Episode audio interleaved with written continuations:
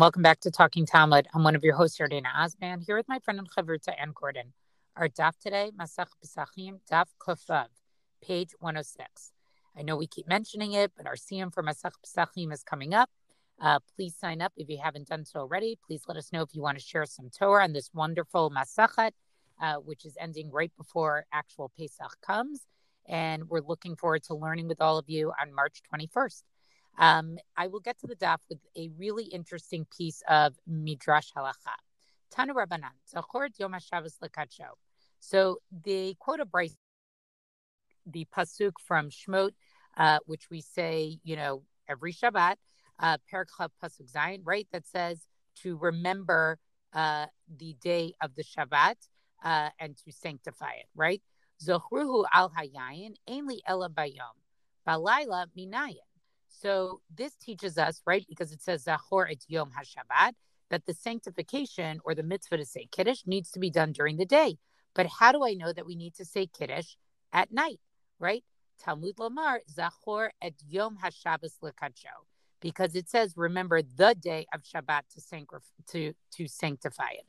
So, in other words, you're going to remember it as soon as the day of Shabbat starts. And we know that in the Jewish calendar, right, the or in Jewish time, the day starts actually at nighttime. So the yom on one hand means, you know, light, like during the day itself, but it also means, you know, when the day actually starts. And that would be how we learn to say Kiddush at night. Very nice piece, I think, of the typical sort of Midrash halacha, how they learn the idea of Kiddush, how they learn that you would do it for the day and for the night. But now the Gemara asks a question. Balila minai, right? From where do we really know about this kiddush at night, right? Like they want to know, like, how could they really ask that? Adraba, ikar kedusha balayla, right?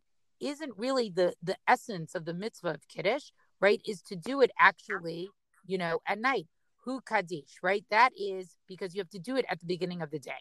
So, in other words, the Gemara is asking such a great question on this midrash halacha because what they're basically saying is is that um, it's not uh, they're sort of like turning it around. They're like, yeah, this was nice that you sort of started with day and then you worked tonight, but it's adaraba. Is that really the right thing that you should have said? No, really, what the midrash halacha should have been is is that of course it's night because we know what ikar kedusha balaylahu kadish kadish tachalta right yoma right and so we know that really what that Kiddush has to be basically at night because you're going to start it when the day starts, which we know is going to be um, at night. Sorry, by likidushe, right? Because that's when you're going to when you need when the that's when the sanctification has to actually start. It's actually a brilliant question, and I think this speaks to to me at least. This is a little bit of a hint, you know, in a way that we always talk about and like what came first, right? Did the Midrash halacha come first? Is that actually how they learned at halacha? Or is it that they knew the halacha and then they sort of go back to the psukim? And to me, this daf, or at least this train of thought here, seems to be the latter because what they're coming to is saying, no, we know the principle is that the ikar is the uh, is the kiddush that we make at night, and so therefore this read of this brisa doesn't make sense in any way, right? It just doesn't make sense. It can't be that that's really what the Brisa would say because it's obvious that you have to make Kiddush at night. Vito, and furthermore, right? It goes on Balayla Minayin Tamud Lomar Zachor et Yom, you know, Zachor et Yom. Tana Mahadar Alayla Baka Nisable Krad Diamama. Right. So they quote that pasuk. And so they're saying the Tana, right, is basically seeking a source for night, but yet he sources a, a, a, verse that is referring today. So they're saying another thing. So they're saying, first of all, the train of thought doesn't make sense because we know that the Kiddush at night is what's most important. And then the second is they're saying the brisa, even the pasuk they sort of teach at the end, it doesn't really make sense. It Yom is Yom, right? It doesn't say anything about Lila. Like even though we're saying we know the Yom starts at Lila, but like they just don't like the read of this at all. And so then it concludes by saying Hachi Amar. No, really, this is what they're saying. Zachor Yom HaShabbos Lakacho, right? So this pasuk of remember the, the day of Shabbat and sanctified. Zochru al yayim knisato, right? Ainli ela balayla. Bayom minayin tamud lomar zachor yom et yom hashabbat, right? So I have, so we remember it over wine when it sato, when it begins, when it comes in, right? So now I have my source, right? To you know, for where I get kiddush at night. How do I know? Right by Yomi Nayan. So they basically switch the entire brisa around and say, no, really, the brisa should have been taught that it starts with Lila. The Minayan is about the day, and then Talmud Omar Zachor et Yom HaShabbat, right? And that's how they emphasize that the word Yom is telling us about um, about the day itself. So again, I think to me, just from a you know meta Gemara point of view, you know, here they have this midrash halacha. They understand that you sort of learn this in some way from this pasuk. The initial brisa they bring, the Gemara just basically rejects it. It's just, it's not that it's like an Amora comes and says, I have a different version. They're like, it just doesn't logically make sense. It's not how we understand the essence of Kiddush and Shabbat, and it's not really a good read of the Psukim. And therefore, in a kind of radical way, they're sort of willing to just switch the whole brisa around and be like, no, no, no, this actually has to be what the correct version or what the brisa actually was there to teach us. It can't be the first thing that it quotes. And I respect in a way that this is a little bit what the Gemara does. You know, we treat the Gemara as an authoritative text and it is an authoritative text. But I think we also need to recognize that this is some of what the Gemara is trying to parse out, right? Is, mm-hmm. you know, they have a lot of different sort of misoras or texts sort of, you know, floating out there. And mm-hmm. part of what they're trying to do is, does this text make sense? Does it make sense as it was, you know, how a particular teaching was taught? And here the Gemara is really willing to say, no, it doesn't make sense. And we're actually going to have to believe that it was taught differently than that. So I'm loving the logic of today's daf and how you know, as much as there's a bunch of different parts here, logic comes to play in the part that I want to talk about as well. Um, I'm moving towards here, I guess, towards the bottom of Amud Aleph. These dafim are short, so it's not really the bottom, you know, till you get to Amud Bet.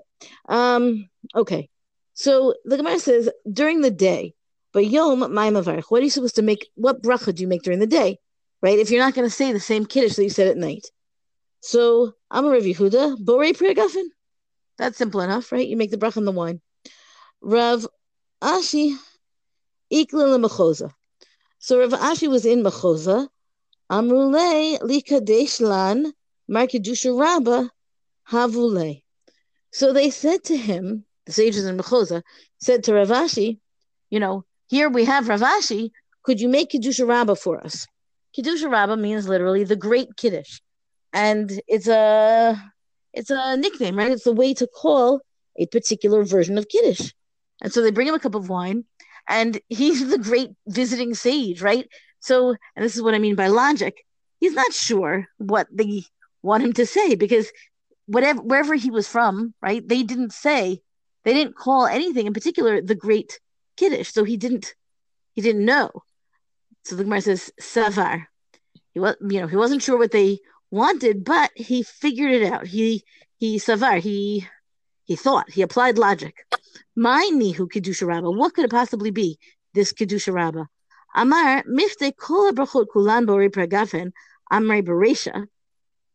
It says, well, with regard to all of the brachot that have a cup of wine, you'll always start with bori pragafen. So, imri beresha. So he says, Amar bori pragafen, va'agid be he said, uh, Agedbe, he says, Borei Pri Hagafen, meaning he says the beginning of the bracha, right? And he says the whole thing, Borei Pri Hagafen, which is like he stressed it out. Chazaihu lahu saba degachein v'shati. He sees then, you know, like back in the room there, there's somebody who's clearly an elder. He bends over his cup to drink. So, so Rav Ashi says, oh, I did the right thing, right? Meaning I'm done. That was it. That was Kedusha Rabbah. Karyanafshe.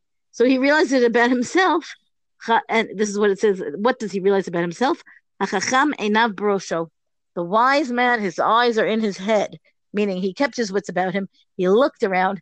He he he did the honors quite literally, and he didn't embarrass himself by doing the wrong thing because simply by paying attention to the cues around him, you know, he figured he he applied the logic to say, I've got to start with Bori Pragafen. And I can imagine that tension of like, what's going to happen next? What am I supposed to add?